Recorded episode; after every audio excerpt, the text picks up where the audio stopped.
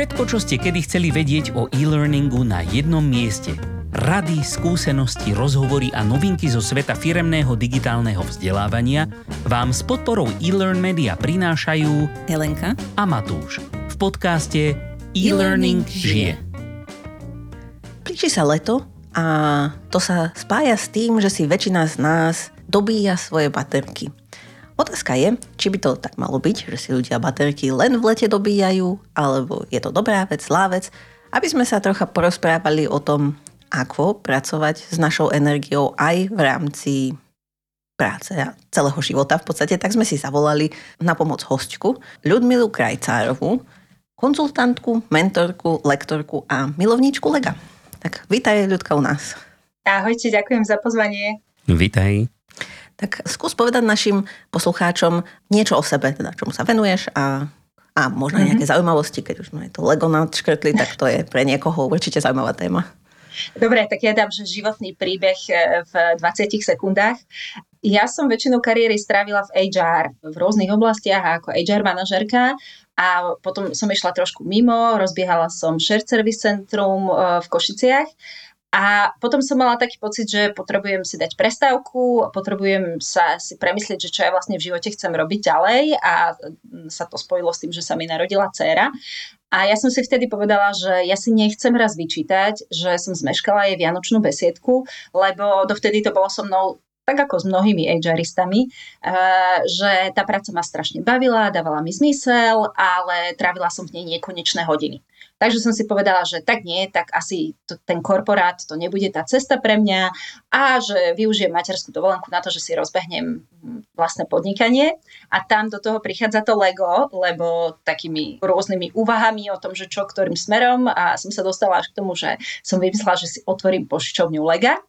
A a tak som nejakú dobu požičiavala Lego a mala som pocit, že ako fajn, že ako dobre som to vyriešila a že ako aj som spokojná, aj sa učím nové veci, aj je to zaujímavé, aj mi to dáva zmysel, aj proste mám životnú pohodu. A potom prišla pandémia a ja som zrazu mala taký stred s realitou intenzívny, lebo zrazu mi po byte behali dve deti, ktoré kričali a ja som kričala na nich. Nech nekričia, lebo nepočujem t- klientov, s ktorými telefonujem.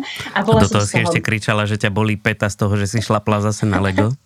Vieš čo to, ale toto ja neviem, skadiaľ všetci majú, ale ako ja fakt súpam na Lego úplne minimálne a to teda som s ním v kontakte celkom veľa.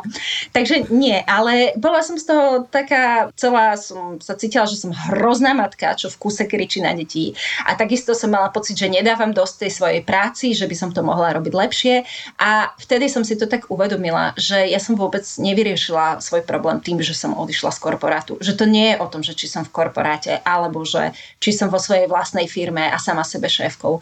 Že to je skôr o, v mojej hlave, o tom, ako ja fungujem, čo robím, nerobím, ako to robím.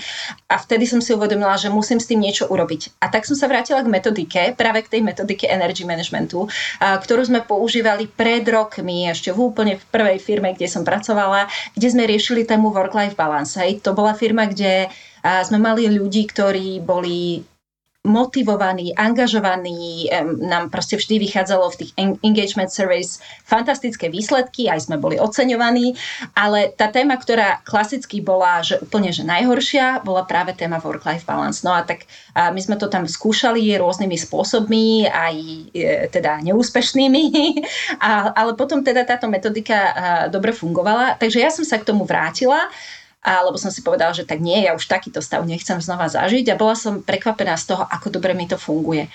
A to bolo vlastne ten prvý krok, ako som sa dostala k tomu, čomu sa venujem teraz primárne, že som si uvedomila, že OK, že asi nie som jediná, ktorý, ktorá má takýto problém, že v dnešnej dobe a kedy sme vyťažení intenzívne v práci, kedy tá práca a súkromie už pomaly sa začína stierať a proste síce odídeme z práce, ale v hlave nám tá práca stále beží a do toho máme partnerov, partnerky, deti eh, a tak ďalej. Takže asi nie som jediná, ktorá to rieši. Takže preto som sa začala venovať tejto téme.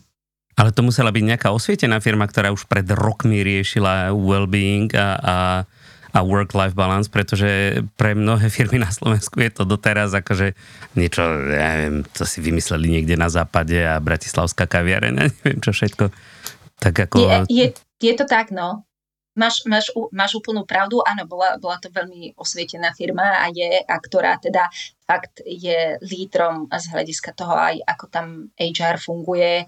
Ja som roky nechápala, že o čom točia tí moji kolegovia na HR konferenciách, keď stále riešia, že chcú, aby HR bol partnerom biznisu, lebo tu toto bolo absolútne samozrejme, hej, že HR riaditeľ bol pravou rukou generálneho riaditeľa. Takže áno, tak uh, vieš, ak chceš pochváliť, kľudne môžeš aj menovať firmu, my sa tu ako nebránime žiadnym značkám. takže... Ach, to nie je tajné. Nie je to tajné, bolo to GlaxoSmithKline. GlaxoSmithKline. A keď okay. sa pozriete roky dozadu, tak to bola firma, ktorá proste vyhrávala ocenenia najlepší zamestnávateľ Slovenska, zamestnávateľ ústretový k rodine, HR Oscarov sme vyhrávali, proste my sme boli takí zberatelia ocenení. Pekne. Tiež som bol raz na pohovore u vás, ale teda to je komplikovanejšie a to už je tak minimálne 20 rokov dozadu.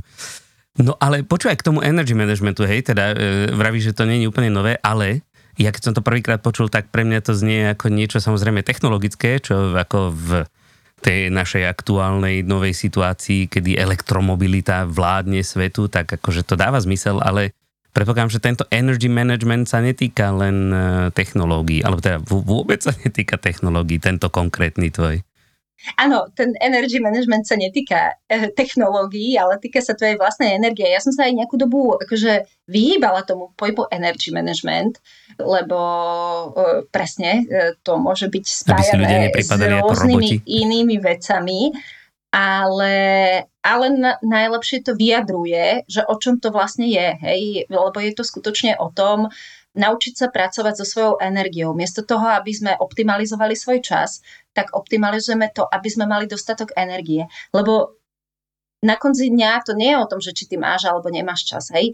Ten čas dokážeš rôzne dobre využiť. Niekedy aj si vyhradíš čas na to, aby si na niečom robil, ale si taký unavený, že proste ťa nič nenapadá a ten výsledok je podpriemerný, alebo robíš v tom chyby, zase je to na nič. Alebo sedíš za tým počítačom a si vravíš, ja neviem, robíš prezentáciu pre board a asi vravíš, že a aj tak mi to dá dajú ešte prerobiť a aj tak oni tomu nerozumejú, zbytočne tu nad tým trávim čas. Hej? Čiže v skutočnosti ten, ten čas, o ktorom my si často hovoríme, že to je to naše najcenejšie, áno, je naše najcenejšie, ale od toho, koľko máme energie, aj množstva, aj kvality, tak závisí, ako dobre ten čas dokážeme využiť.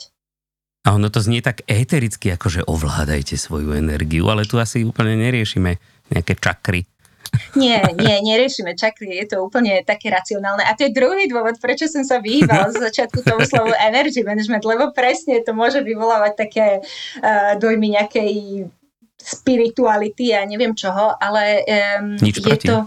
Ni, nič proti, presne, ale, ale je to o tom, že Vieš, my tým, že pracujeme hlavou, tak máme tendenciu vynechávať z rovnice naše telo.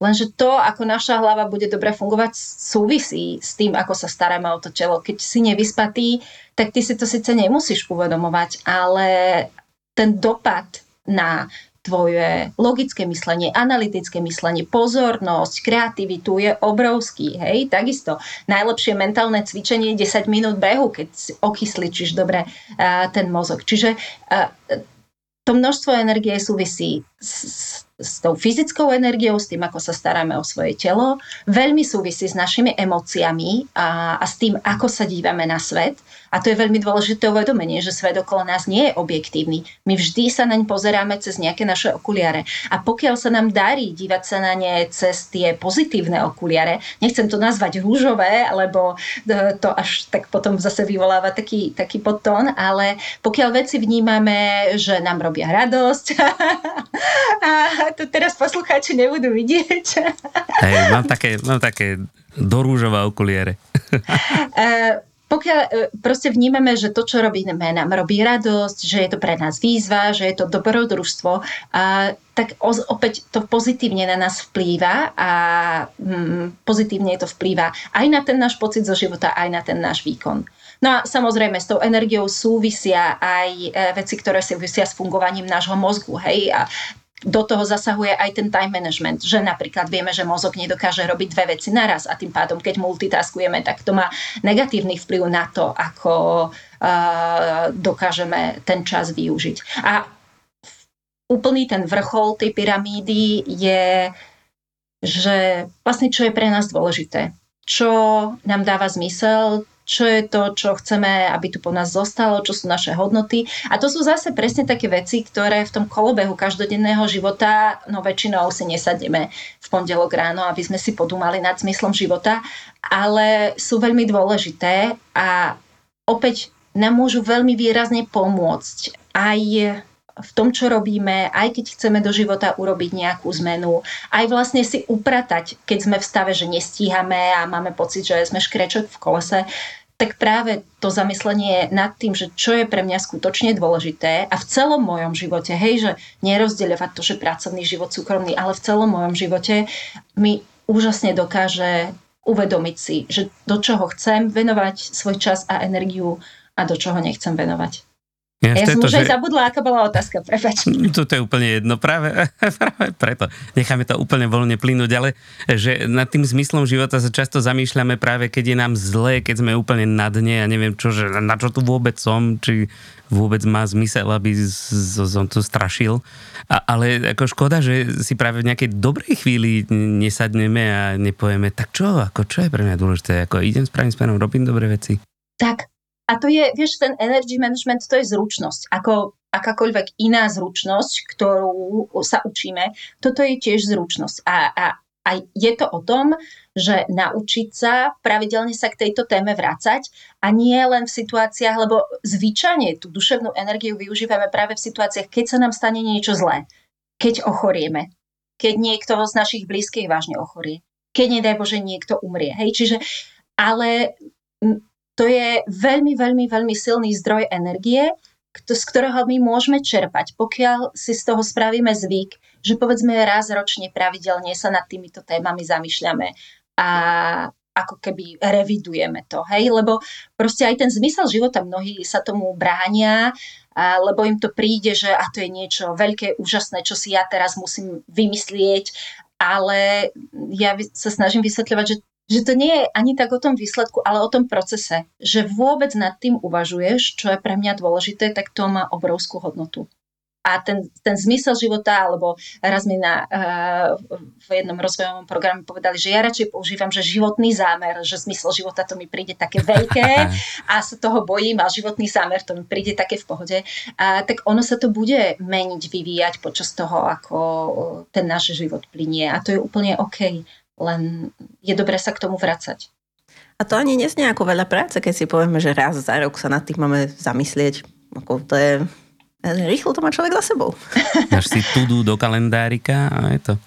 Hej, hej, a ono, celý ten energy management, aj e, ako jeden z princípov, ktorý, na ktorom je to postavené, je, že je to o zvykoch. Že ak ti niečo má dlhodobo fungovať, tak sa z toho musí stať zvyk.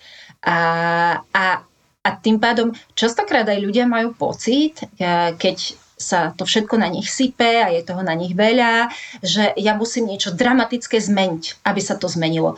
Že ja teraz buď musím odísť z práce, alebo ja neviem, rozviesť sa, čokoľvek, že to musí byť nejaká dramatická zmena. A ono to v skutočnosti nemusí byť dramatická zmena, že častokrát je to o malých veciach, ktoré ale keď zaradíme do toho života, tak oni majú obrovský vplyv. A čo sú tieto malé veci napríklad? A ináč mne sa páči, že si povedal, že je to vlastne zručnosť, lebo to pre nás vzdelávačov automaticky zasvietí veľká kontrolka. Aha, takže sa to dá naučiť. Áno, presne tak. Je to, preto aj keď sme sa rozprávali pred týmto mm, podcastom, že či to súvisí so vzdelávaním alebo nesúvisí, tak ja som hovorila, že podľa mňa to veľmi súvisí so vzdelávaním, lebo a presne tak, je to zručnosť, ktorú sa vieš naučiť. A, a je dobré dostať sa zo štádia tej nevedomej nevedomosti, že ani nevieš, že je niečo také, čo by ti mohlo pomôcť, do toho štádia, že fakt už to máš ako zvyk a ide to na autopilota a, a ty vlastne už, už je to automatické. No. Aj to je najlepšie, keď e, si to takto človek zažije a potom vlastne tie dobré veci robí ani na nimi nemusí rozmýšľať. Presne tak. Čo v podstate tiež šetrí čas a tú energiu mentálnu, mm-hmm. že sa presne tak, niečím Presne tak, lebo ako tá naša energia je vyčerpateľná a je to strašne veľa vecí, do ktorých my počas dňa ju musíme vkladať, takže ak má niečo fungovať dlhodobo, tak to musí ísť na autopilota. A samozrejme na začiatku musíš do toho vložiť to úsilie a, a tú pozornosť a tú, proste to vedomé úsilie, pevnú vôľu, ale cieľom je a ten ideálny stav je, keď sa ti to zautomatizuje. A toto myslíš, že akoby začať k tejto téme pristupovať by mal e, vždycky jednotlivec sám za seba? Alebo je aj nejaký spôsob, ako to povedzme, ne, nechcem povedať úplne e, tlačiť z hora, ale akože, aby, aby firma povedzme pre svojich zamestnancov začala robiť niečo v tej oblasti, okrem toho samozrejme, že si ťa pozvú a, a budeš e, ich tam mentorovať alebo koučovať Takže či je to niečo, čo by eh, mohlo byť ako iniciatíva pre, pre L&D alebo pre HR? Um, som sa teraz tak zamyslela, lebo som chcela povedať, že jednoznačne áno a je to také, že áno aj nie. Um, lebo určite aj vlastne môj prvý kontakt s celým týmto konceptom bol, že sme to riešili vo firme a začali sme takými pokusmi, ako teraz mnohé firmy robia, že a tak my zavedieme jogu v ofise a mindfulness cvičenie, aby ľudia Fotbale. zrelaxovali a, a cítili sa lepšie a neboli v takom strese a tak ďalej a tak ďalej. A tak sme rôzne akože takéto pokusy dali a sme si to vyhodnotili po nejakej dobe a zistili sme, že to vôbec nefunguje. Že to absolútne to nepomáha, nemá to zmysel, lebo tí ľudia ani sa na to nevedia nájsť čas a ako to, to bola najčastejšia odpoveď, že vieš, ja by som rada prišla na jogu v office, ale takže ja tu mám toho toľko. Ako, čiže toto bol ten druhý krok, kedy e, sme prišli k tomu, že aha, ale my vlastne musíme budovať to uvedomenie, že z veľkej miery potrebujú oni začať sami od seba a uvedomovať si, že čo im spôsobuje stres, čo im môže pomôcť e, a čo z toho majú vo svojich rukách. Lebo samozrejme najjednoduchšie je povedať, že no tak firma zariať, aby ja som toho toľko nemal. A ono, samozrejme, sú veci, ktoré z hľadiska firmy my môžeme urobiť. Hej? Je to o bezpečnom prostredí a, o, o tom, ako funguje komunikácia vo firme a tak ďalej. Je tam veľa krokov, ktoré môže preto urobiť firma, ale je veľmi veľa vecí, ktorí a obzvlášť, keď zase sa vrátim do tej situácie, kde som bola vtedy ja, že to bola firma, kde ten bazál už fungoval veľmi dobre, hej, že um, z hľadiska tej firemnej kultúry bola to zdravá firemná kultúra. Tak tam skutočne ten prvý krok je o uvedomení si zamestnancov, a čo je ale veľmi dôležité je, že aj o uvedomení si tých lídrov, že nie je úplne dobrá voľba rolovať to na všetkých zamestnancov bez toho, aby ste predtým pracovali s lídrami a pracovali na tom uvedomení s lídrami. Lebo tým pádom oni potom môžu zostať mimo a vlastne keď oni nemajú to uvedomenie a oni pracujú štýlom Elon Musk, že ten, kto chce niečo zmysluplné v živote dokázať, musí pracovať 60 hodín denne a takéto očakávania nastavujú vo svojich tímoch, no tak potom sa to bude byť, hej. A samozrejme, ten, ten zamestnanec, keď je na určitej úrovni uvedomenia, tak to môže nejakým spôsobom konfrontovať, ale môže to konfrontovať aj tým spôsobom, že si povie, že tak ja radšej chcem ísť niekam inam a to samozrejme nechceme. To som sa chcel spýtať, že, že keď e, povedzme ten zamestnanec si to už uvedomuje a aj sa snaží preto robiť niečo, ale tá firemná kultúra není úplne na takom leveli, že by to bola e, schopná nejak ďalej rozvinúť alebo dať mu priestor v tom proste si, si správne akoby manažovať e, tú svoju energiu, že či sa to dá napriek tomu urobiť tak akože tak sám, sám sebe sám, alebo teda ako, ak pominieme samozrejme tú možnosť, že tak z takej firmy okamžite hodiť, tam to nemá zmysel. Ale že či sa dá aj akoby ťažkými situáciami preplávať v pohode. Alebo ťažkým uh, prostredím. Dá do istej miery. Hej? Že tam už vždy je to potom o tej tvojej individuálnej odpovedi, čo ti to dáva, čo ti to berie, či, či, prečo ti to dáva zmysel, ako dlho ti to ešte bude dávať zmysel. Takže je to vždy o tom konkrétnom človeku, o tej konkrétnej situácii.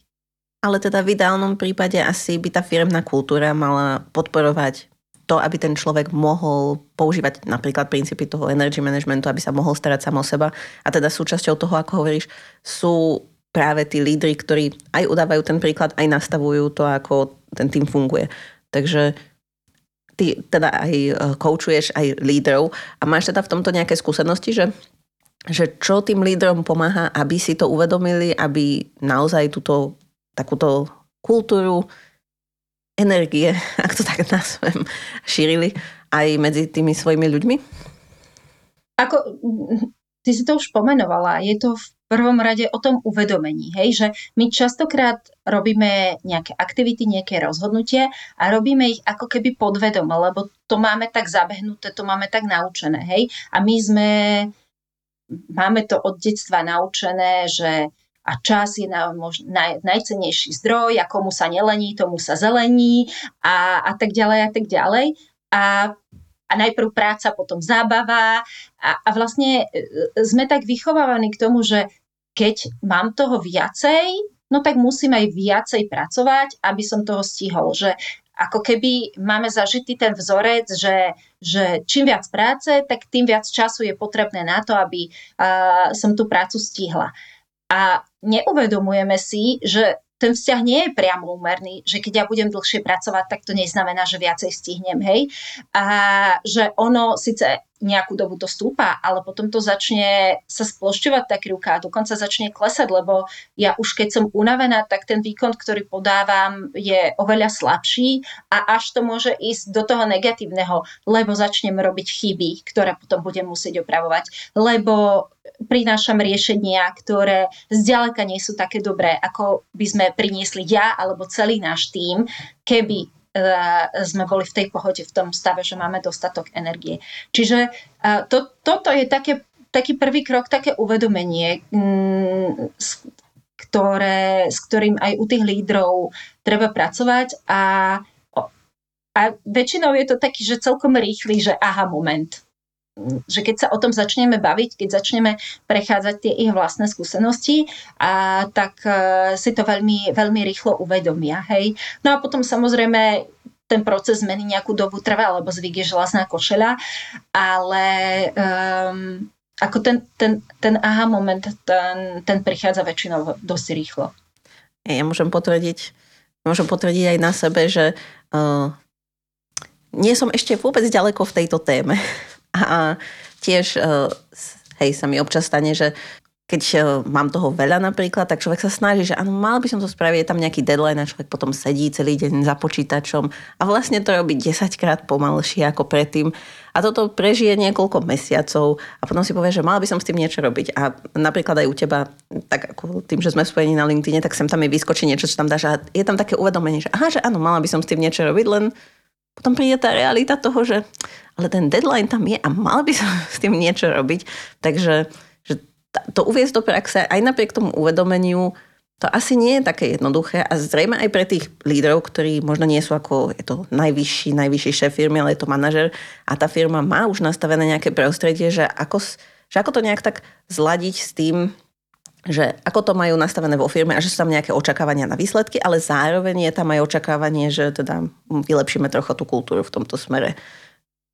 No, e, ono je to, ono je to len o, tom vyskúšať a zažiť si to, vieš, že ty keď si to zažiješ, že aha, ja teraz ja neviem, nedávno som mala rozhovor s jednou, to bola CEO a hovorila, že vieš, že ja som mala taký náročný call ma čakal, aj som si to cvičila, aby bol dobrý ten sales speech. A potom, ako som to už dala, tak e, na mňa doľahla taká únava a mala som chuť si ísť zabehať. Hej? A ja som si nešla zabehať, lebo som si vravela, že toto ešte musím urobiť a však večer si zacvičím a potom nakoniec aj tak z toho nič nebolo, lebo zblbol internet a tak ďalej a tak ďalej. A takúto skúsenosť má určite x ľudí, lebo to je prirodzený stav, že keď si v nejakej stresujúcej udalosti a uvoľnia sa hormóny, ktoré ti pomôžu zvládnuť ten stres, tak potom príde logicky ten útlm. A ja tiež som to robila, že ako som mala tendenciu sedieť za tým počítačom, že ešte toto musím dorobiť, ešte toto musím dorobiť a ten výkon tam nebol.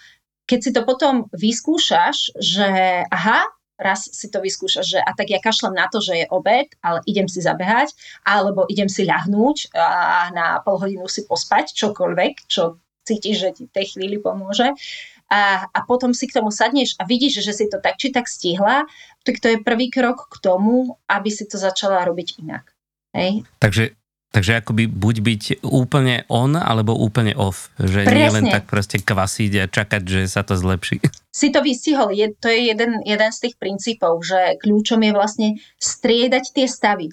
Keď si plne koncentrovaný a plne do toho ideš, so stavom, kedy ale si úplne uvoľnený a, a nič neriešiš. Hej?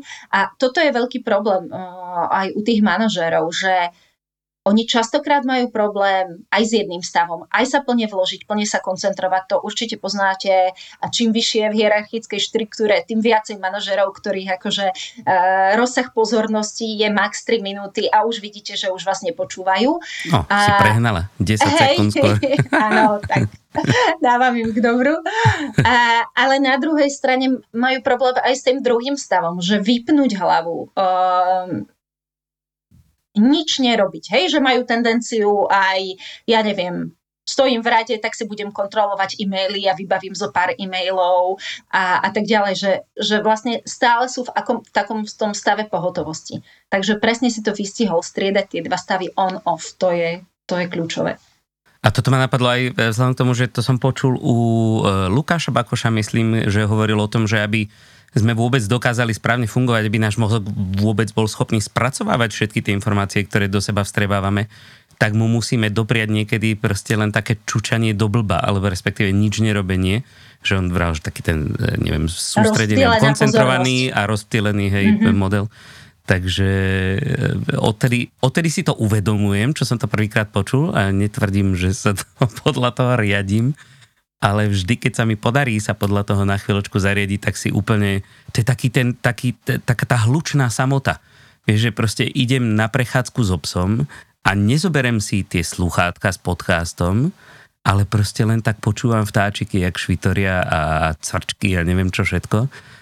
A teraz si pripadám úplne taký, ako že to čo je, to, toto tu bolo vždy.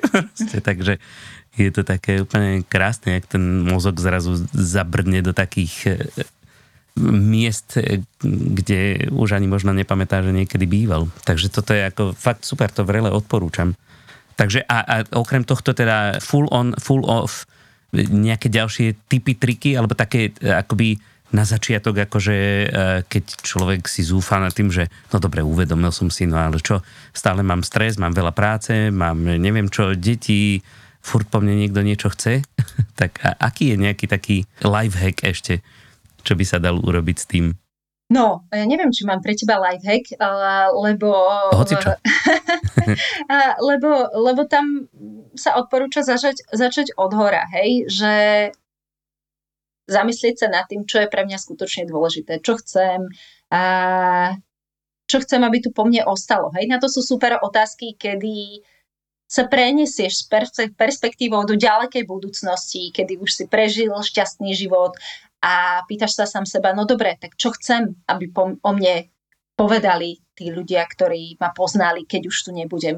A, a toto sú také otázky, ktoré ti pomáhajú si uvedomiť, že čo je pre teba skutočne dôležité, alebo takisto, keď rozmýšľaš o ľuďoch, ktorých si vážiš, obdivuješ a, a rozmýšľaš nad tým, prečo si, čo sú tie veci, ktoré si na nich vážiš, a tak opäť to je cvičenie, ktoré používame, keď sa zameriavame na tú duševnú energiu a na to hľadanie, že aké hodnoty sú pre mňa dôležité. Takže miesto lifehacku, toto by som odporúčala, že, že vyhradiť si nejakú pokojnú pol hodinu alebo hodinu na to, že si, si, si nad tým, sa nad tým pozamýšľaš. A už uh, v prvom kroku, keď sa nad tým pozamýšľaš, tak prídeš na uh, na veci, ktoré ti pomôžu, alebo si uvedomíš veci, ktoré by si chcel robiť inak. No a potom ten druhý krok je pretaviť to do nejakého zvyku. Hej? Čiže vybrať si úplne jednu vec, úplne malú, lebo najčastejšie zlyhávame na tom, že chceme príliš veľa, príliš rýchlo. Takže vyber si úplne jednu malú vec, konkrétnu, ktorú budeš robiť. Napríklad, ako si spomenul to, že, že keď idem s obsom, tak uh, budem počúvať vtáčiky. Hej, že nezoberieš si tie sluchadlá, nebudeš robiť, nebudeš počúvať podcast, ale vždy, keď ideš so, s obsom, tak uh, jednoducho si dosta- dopreješ ten stav, kedy o ničom nerozmýšľaš, nič nerobíš, len sa proste prechádzaš. Takže nastavíš si jednu konkrétnu vec, ktorú budeš robiť a potom nejakú dobu sa skutočne si to všíma, že či sa ti to darí robiť, kedy sa ti to darí, či, kedy sa ti to nedarí. Podľa toho to ešte vyľaďuješ, aby sa to stalo súčasťou tvojho života. A potom môžeš pridať ďalšiu takú malú vec. Super. A prosím, ty si spomínala, že teda je tam nejak viac tých energií mm-hmm. na začiatku, keď sme sa o tom éterične bavili. Je to tak, že akoby každú z nich e, dobíjame nejak inak? Alebo ktorá z nich je najdôležitejšia? Alebo sú nejak, ako spolu súvisia? A si vravel, že máme 45 minút.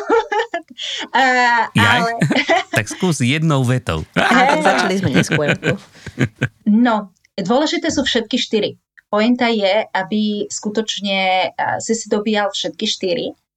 Ale fakt je, že oni tie energie, aj keď sú samostatné, tak oni sa navzájom ovplyvňujú a, a spolu súvisia. Hej, že ja napríklad fyzická energia, keď si dobre vyspatý, tak to má vplyv na emočnú energiu. A zase lepšie si to predstavíte možno pri tom negatívnom prípade, že keď ráno vstanem a som nevyspatá, ma zobudí ten budík uprostred sna, nechce sa mi vstávať, no tak už vstávam s tým, že Ježiši, zase vstávať, čo ma čaká do roboty, to ešte, ak máš deti, tak deti, klasika, pri raňajkách da čo vylejú, seba oblejú a čiže má to vplyv na tú emočnú energiu, že uh, už vstávaš s tými čiernymi okuliarmi a oveľa intenzívnejšie vnímaš tie negatívne veci. A to je dôsledok toho, že si sa nevyspal, teda tej fyzickej energie. A má to vplyv následne aj na mentálnu energiu, lebo keď si nevyspatý, tak oveľa ťažšie sa koncentruješ. A, proste to tvoje myslenie je oveľa horšie. A zákerné na tom je, že si to nemusíš vôbec uvedomovať. Hej, že proste tým, že človek si na ten spánkový deficit dokáže zvyknúť, a, tak tie negatívne dopady už nevníma. Keby ti urobili testy, tak by to tam jasne bolo vidieť, ale ty máš pocit subjektívne, že si v pohode. Však, však mne stačí 6 hodín spánku, ja som s tým úplne v pohode. Um, no, takže tým, že tie energie spolu súvisia, tak ty aj jednou aktivitou si môžeš dobíjať viacero energií. Hej? Že napríklad ja mám taký zvyk, že eh, chodievam sa behať alebo prechádzať do lesa. A dvakrát týždenne vždy ráno idem. A tým sa dobíjam fyzickú energiu, že mám ten pohyb. Ale dobíjam si aj emočnú energiu, lebo je to proste príjemné, ja rada chodím do lesa, rada pozerujem tie vtáčiky. Je to proste aktivita, ktorá ma baví a mi robí radosť. Čiže dobíjam si tým aj emočnú energiu. A takisto o, som tam sama, čo obzvlášť, obzvlášť v, čase, keď e, som bola v kuse obklopená deťmi 24 hodín denne a ja som introvert, tak proste potrebujem mať ten čas pre seba. Čiže jednou aktivitou si doplňaš viaceré druhy energie. A celkovo taká akože športová aktivita je dobrý príklad toho, že keď si vyberieš športovú aktivitu, ktorá ti aj robí radosť, tak si zároveň doplňaš aj tú fyzickú, aj tú emočnú energiu. Hej? A to je aj moje odporúčanie, napríklad keď sa bavíme, že športovú aktivitu, že vždy si vyberte niečo, čo vám robí radosť. Lebo častokrát ľudia tie novoročné predsavzatia, vieš, že budem chodiť do fitka a tak, a tak potom chodím do fitka, ale síce si dobiem tú fyzickú energiu, hej, si tam zacvičím, ale stojí ma to toľko emo- emočnej energie sa presvedčiť a ísť do toho fitka, ktoré z duše nemám rada, a, tak to nestojí za to, hej. Takže vyberajme si také veci, ktoré nás bavia ktoré Ale neberieme si príklad z olympijského výboru medzinárodného, pretože nie šach skutočne nie je šport. Môže to byť uklidňujúca aktivita, ale na tú fyzickú energiu to zase až tak moc neprospeje. Áno, fyzickú energiu ti šach, alebo, ti šach biliard, Nie, nie, ale emočnú ti môže karty. dobiť. A to je druhá, akože vidíš, keď si chcel lifehack, tak, tak toto aj bez toho, aby si analyzoval, tak to môžem dať ako lifehack, lebo to u 90% ľudí absentuje, že robme veci, ktoré nám robia radosť. Lebo my v tom našom dospeláckom živote, tak ako sme sa naučili v detstve, že najprv práca, potom zábava, tak sa tým riadíme. Ale v tom dospeláckom živote, kde tej práce a tých, tých povinností je tak strašne veľa, už nám potom na tú zábavu vôbec nezvyši čas. A my vlastne žijeme ten náš život plný, plný povinností a vlastne v ňom nemáme nič, čo by nám robilo radosť. Takže life je, že zarať si do harmonogramu týždenného a aktivitu, ktorá, ktorá ti robí radosť, lebo to je investícia, ktorá sa mnohonásobne vráti. A teraz pozor, to nie, nerobíš len pre seba, ale robíš to aj pre všetkých okolo seba, lebo častokrát ľuďom bráni v tom nielen to, že nemám čas, ale ten pocit, že Ježiši, to je sebecké, aby ja tu teraz som sa išla venovať e, niečomu a nedávno na workshope mi hovorili aj muži, že oni to tiež tak vnímajú. A aby som sa išla venovať niečomu, čo mne robí radosť, keď by som radšej mala byť s deťmi, alebo radšej by som tu mala upratať.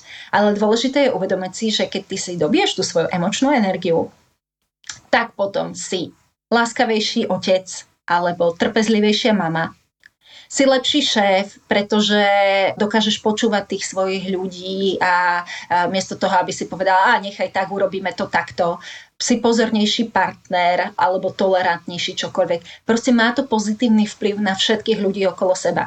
Takže ak e, si nenachádzaš čas na seba, pretože si hovoríš, že a ja by som nemala, to je sebecké, tak si pripomeň, že to vôbec nie je sebecké, to robíš pre všetkých okolo teba. Takže lepšie moto pre život, než najprv práca, potom zábava je čo nemusíš urobiť dnes, nerob ani zajtra a máš dva dní voľno?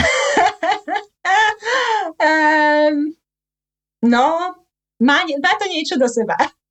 Ja poznám ešte takú ešte trocha extrémnejšiu verziu, ktorá sa mi páči, je, že neodkladaj na zajtra, čo môžeš odložiť navždy. No, ale vidíš, to, toto sa mi ešte viacej, toto sa mi páči ešte viac ako Matušové, lebo presne tak, akože tri kľúčové otázky time managementu eh, a jedna z nich musíš to urobiť úplne kľúčová. A ja mám ešte teda eh, dve otázky. Jedna z nich je teda Takto sme sa o tom porozprávali a znie to zaujímavo je pre mňa. Teda dúfam, že z toho uh, nejaké veci aj implementujem. Ale že teda keď nás počúvajú nejakí vzdelávači alebo HRisti a teda chceli by uh, sa touto témou zaoberať aj vo firme, že povedia si, že OK, že toto je niečo, čo by našich ľudí mohlo zaujímať, tak ako by mali postupovať? Samozrejme, akože ty tým, že sa tomu zaoberáš, tak vieš im v tom pomôcť, ale že ako by mali začať? No, podľa mňa je dobré akože pochopiť to know-how, a potom hľadať cesty, že akým spôsobom ho šíriť vo firme. Lebo tie cesty môžu byť rôzne podľa toho, aká tá firma je, ako funguje. A, takže tie, tie formy môžu byť rôzne. Čiže ako keby najskôr by to malo vychádzať od tých vzdelávačov, edžaristov a teda ako si hovorila, že to prvé, ten prvý krok je to uvedomenie, to znamená, že kvázi, dalo by sa podať nejaké vzdelávanie a potom možno nejaká podpora toho ešte v rámci firmy? No je to o rozvoji a podľa mňa je veľmi dôležité, aby to začínalo z hora. Hej, že aby to začínalo z hora, aby to začínalo od lídrov a ideálne od tých vrcholových lídrov, a, lebo ako náhle oni majú to know-how, vieš, ten, ten problém je širší a ako náhle oni majú to know-how, tak zrazu dokážu uvažovať aj inak o tom, o, o veciach, ktoré fungujú v, toj, v tej firme. Hej. Ja som veľký zastanca toho, že si myslím, že dnešná doba už dozrela, už dávno dozrela na to, aby sme fungovali inak, ako fungujeme teraz. To znamená 5 dní v týždni v ofise od 8 do 5. Zďaleka nie je model, ktorý by bol najproduktívnejší a ktorý by bol najvhodnejší či pre firmu, či pre toho zamestnanca. Čiže keď začneš od, od tých vrcholových lídrov, tak oni potom majú najväčší vplyv aj na na to nastavovanie toho, ako veci v tej firme fungujú iné. A tým pádom to nie je len o tom uvedomení jednotlivca, ale, ale je to o širšom. Mhm. To znamená, že ako keď si hovorila, že, že najlepšie je, keď si to človek sám zažije, že keď si to zažije ten CEO alebo ktokoľvek, mm-hmm. tak potom je ochotnejší aj rozumie tomu, že to potrebujú jeho ľudia. Tak, presne tak. A preto aj napríklad firmy, ktoré povedzme už teraz experimentujú so, s rôznymi skrátenými formami pracovného času, tak sú to práve väčšinou firmy, kde niekto z toho vrcholového manažmentu, CEO, niekto iný si zažil, povedzme, stav vyhorenia, stav a tak ďalej a tak ďalej, že má tú osobnú skúsenosť s tým, že ako veľmi je životná pohoda prepojená s, s tou výkonnosťou, že to proste sú dve strany tej istej mince. Takže, takže tak. No ale ako samozrejme vždy sa dá robiť, aj keď nemáš podporu od vrcholového vedenia, tak vždy niečo vieš ovplyvniť hej? A, a vieš proste rolovať program na zamestnancov a krásne na tom je to, že, že oni si uvedomujú, že majú strašne veľa vecí sami vo vlastných rukách Hej, že aj bez toho, aby tá firma zmenila nejaké veci, jasné, to by bolo lepšie, ale aj bez toho môžu vo svojom živote veľa vecí zmeniť k lepšiemu. Takže dá sa to aj tak, aj tak. No. Ideálne je, keď to ide z vrchu, ale keď nežijeme v ideálnom svete, takže vždy pracujeme s tým, čo máme. No a teda moja druhá otázka. To je taký možno extrém, ako keď si pamätáme firmy, ktoré v posledných rokoch boli ako oceňované za to, ako sa tam pracuje, boli napríklad Google a podobné firmy, ktoré ako keby tým svojim zamestnancom vytvorili prostredie, ako všetci si pamätajú, že a tam mali, ja neviem, stolný futbal a mali tam miestnosti, kde si mohli ísť a tak. Že, že ako vnímaš toto aj z hľadiska toho energy managementu, keď teraz sa ako keby objavili aj nejaké také kritické hlasy, že, že áno, že dali im tam všetko, ale vlastne chceli, aby tam tí ľudia dlhšie zostali. Že teda, neviem samozrejme, aký bol zámer, možno, že toto nebol ten zámer, ale že, že či toto sú veci, ktoré by ako keby tá firma mala zobrať na seba, že, že ponúknuť zamestnancom nejaké typy mm, rozptýlenia, uvoľnenia, oddychu priamo vo firme, alebo je to skôr o tom, aby si tí zamestnanci nastavili to, čo chcú robiť, ako chcú robiť? No, podľa mňa je presne to, čo si ty povedal, že je to o tom, s akým zámerom to robím a čo od toho očakávam.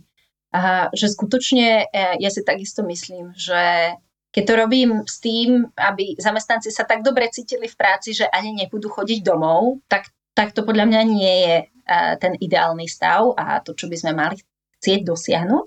Na druhej strane, keď sa vrátim eh, k tomu, čo hovoril Matúš, že je dôležité eh, striedať stav koncentrácie a rozptýlenej pozornosti, tak je super, keď máš v práci také miesta, kde ľudia dokážu na chvíľu vypnúť od tej práce. Hej? Lebo jedna z vecí, ktoré povedzme pri tej mentálnej energii sa učíme, je, že je dôležité si robiť prestávky že ten mozog nedokáže fungovať neustále a potrebuje tie prestávky a tie stavy rozptýlenej pozornosti na to, aby efektívne fungoval. A keď máš v ofise stolný futbal, a zároveň tí zamestnanci tomu rozumejú, že ako to funguje s tou ich energiou a s tou ich pozornosťou, tak to vedia efektívne využívať. Hej, vedia proste tam intenzívne na niečom pracovať, potom si idú zahrať stolný futbal, odreagujú sa a zase vedia ďalej na niečom intenzívne pracovať. Čiže e, môže to byť dobrá vec, môže to byť zlá vec. A zase, keď mám ten stolný futbal, keď to robíš preto, aby si vyzeral fancy a aby si bol parádny ako Google, že aj my to takéto budeme mať, ale potom, ako jeden generálny riaditeľ, ktorého som zažila, vlastne nechceš, aby tam tí ľudia boli, lebo chceš, aby sedeli za počítačom a makali. A ja som bola HR riaditeľka vždy sa mi stiažoval, že zase tam videl hrať tých chalanov stolný futbal, no tak potom to radšej vôbec nerob, hej. Takže zase som sa vrátila k tým lídrom a k tomu ich pochopeniu celého toho konceptu. Ale tak z toho mi je zareznovalo to, že keď si povedala, že aj keď tí ľudia vedia, ako pracovať s tou energiou, že aby tiež oni nemali výčitky, že teraz sa tu hrám mm-hmm. a potom to musím dobehnúť, že aj to vlastne môže pomôcť tomu, že sa budú plnšie venovať tej oddychovej aktivite a nebudú myslieť na to, že OK, teraz ma čaká, že mám na to 5 minút a potom musím pokračovať. Tak aj to je také zaujímavé. Ináč, ja som si teraz uvedomil, že vlastne to, jak si vravela, že to vôbec nie je nová téma, len my to teraz akoby znovu objavujeme koleso, že aha, musíme sa baviť aj o, o, o duševnej, nielen o fyzickej energii, že vlastne však už starí Gréci mali kalokagáciu a veľmi dobre vedeli o tom, že krása človeka nespočíva len v kráse tela. Presne tak, ako ono to nie je nová téma a myslím, že ako viacero faktorov prispelo k tomu, že si to firmy teraz začali viacej uvedomovať a viacej sa tejto téme venovať. Za chvíľu budeme behať nahatí, jak Gréci starí. to je teprve well-being. Ale nie, dobre.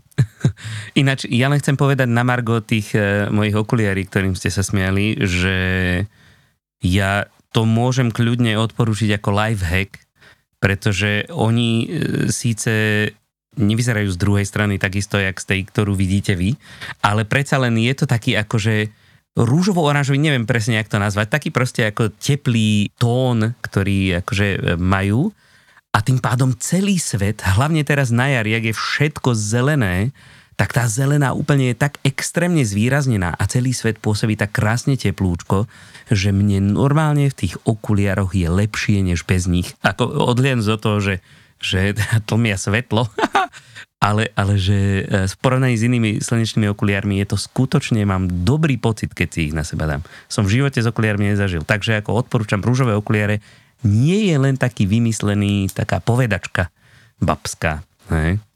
No ale dobre, nachýlil sa čas a preto sa ťa spýtame ešte na jednu otázku. Veľmi dôležitú, hej?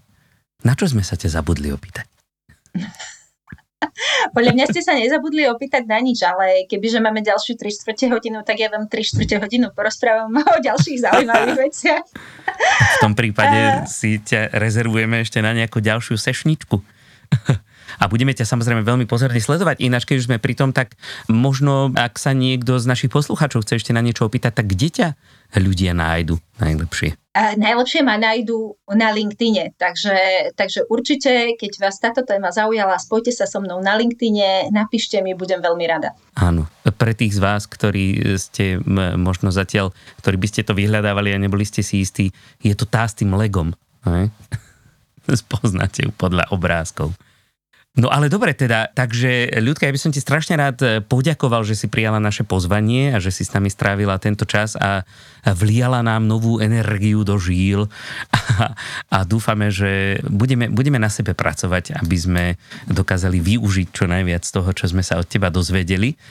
A vás, milí poslucháči, ak ste sa dopracovali až sem, tak ďakujeme veľmi pekne za vašu pozornosť a samozrejme prajeme vám tiež veľa zdaru pri dobíjaní vašich batériek eh, vo všetkých tých štyroch leveloch, jak sme si rozprávali. No a ako vždy, všetky zdroje, ak nám teda ľudka nejaké poskytne, pri najmenšom teda kontakt na ňu nájdete na našej stránke elearnmedia.sk podcast. A nezabudnite nás samozrejme sledovať ani na našej LinkedInovej stránke e-learning žije a dajte nám vedieť, čo sa vám páči, alebo čo, alebo koho by ste chceli počuť, na čo by ste sa chceli opýtať. Veľmi radi všetkým odpovieme. No a nezabudnite tiež samozrejme zdieľať túto epizódku so všetkými, ktorými by sa mohlo hodiť práve takéto dobíjanie batériek. Ja verím, že sú to skoro ak nie úplne všetci, tak skoro úplne všetci. Nuž a my sa už teraz tešíme na stretnutie s vami opäť o dva týždne, ale ešte predtým, pozor, pozor, už minule sme vás na to upozorňovali, už zajtra, je to tak, Elenka? Keď vyjde táto epizódka, tak to bude zajtra po nej. E, vo štvrtok 8.6. vás pozývame na náš live stream e-learning žije live, a.k.a. ranné Edučino, kde sa budeme rozprávať o našich zážitkoch z Learning Technologies v Londýne spolu s parádnymi ľuďmi z našej československej vzdelávačskej komunitky ktorí prijali naše pozvanie na takýto experimentálny session do našej virtuálnej obývačky. No a my budeme samozrejme radi, keď sa k nám pripojíte aj vy. Máme k tomu aj event na LinkedIne a bude to aj na YouTube streamované, takže môžete s nami pokecať normálne, že naživo. Takže to bude úplne super a už teraz sa veľmi tešíme, že vás tam uvidíme. No a teda e, ešte raz veľmi pekne ďakujem Ľudke, maj sa krásne a aj ty nezabudni dobíjať svoje baterky samozrejme, lebo to, že radí všetkým ostatným je super, ale hlavne treba myslieť na seba. Mm, ďakujem. Bez toho sa nedá. Ďakujem, ďakujem. Takže good luck, drž sa a vy, milí poslucháči, sa majte krásne. Už zajtra sa spolu budeme počuť, vidieť. Pa! Majte sa.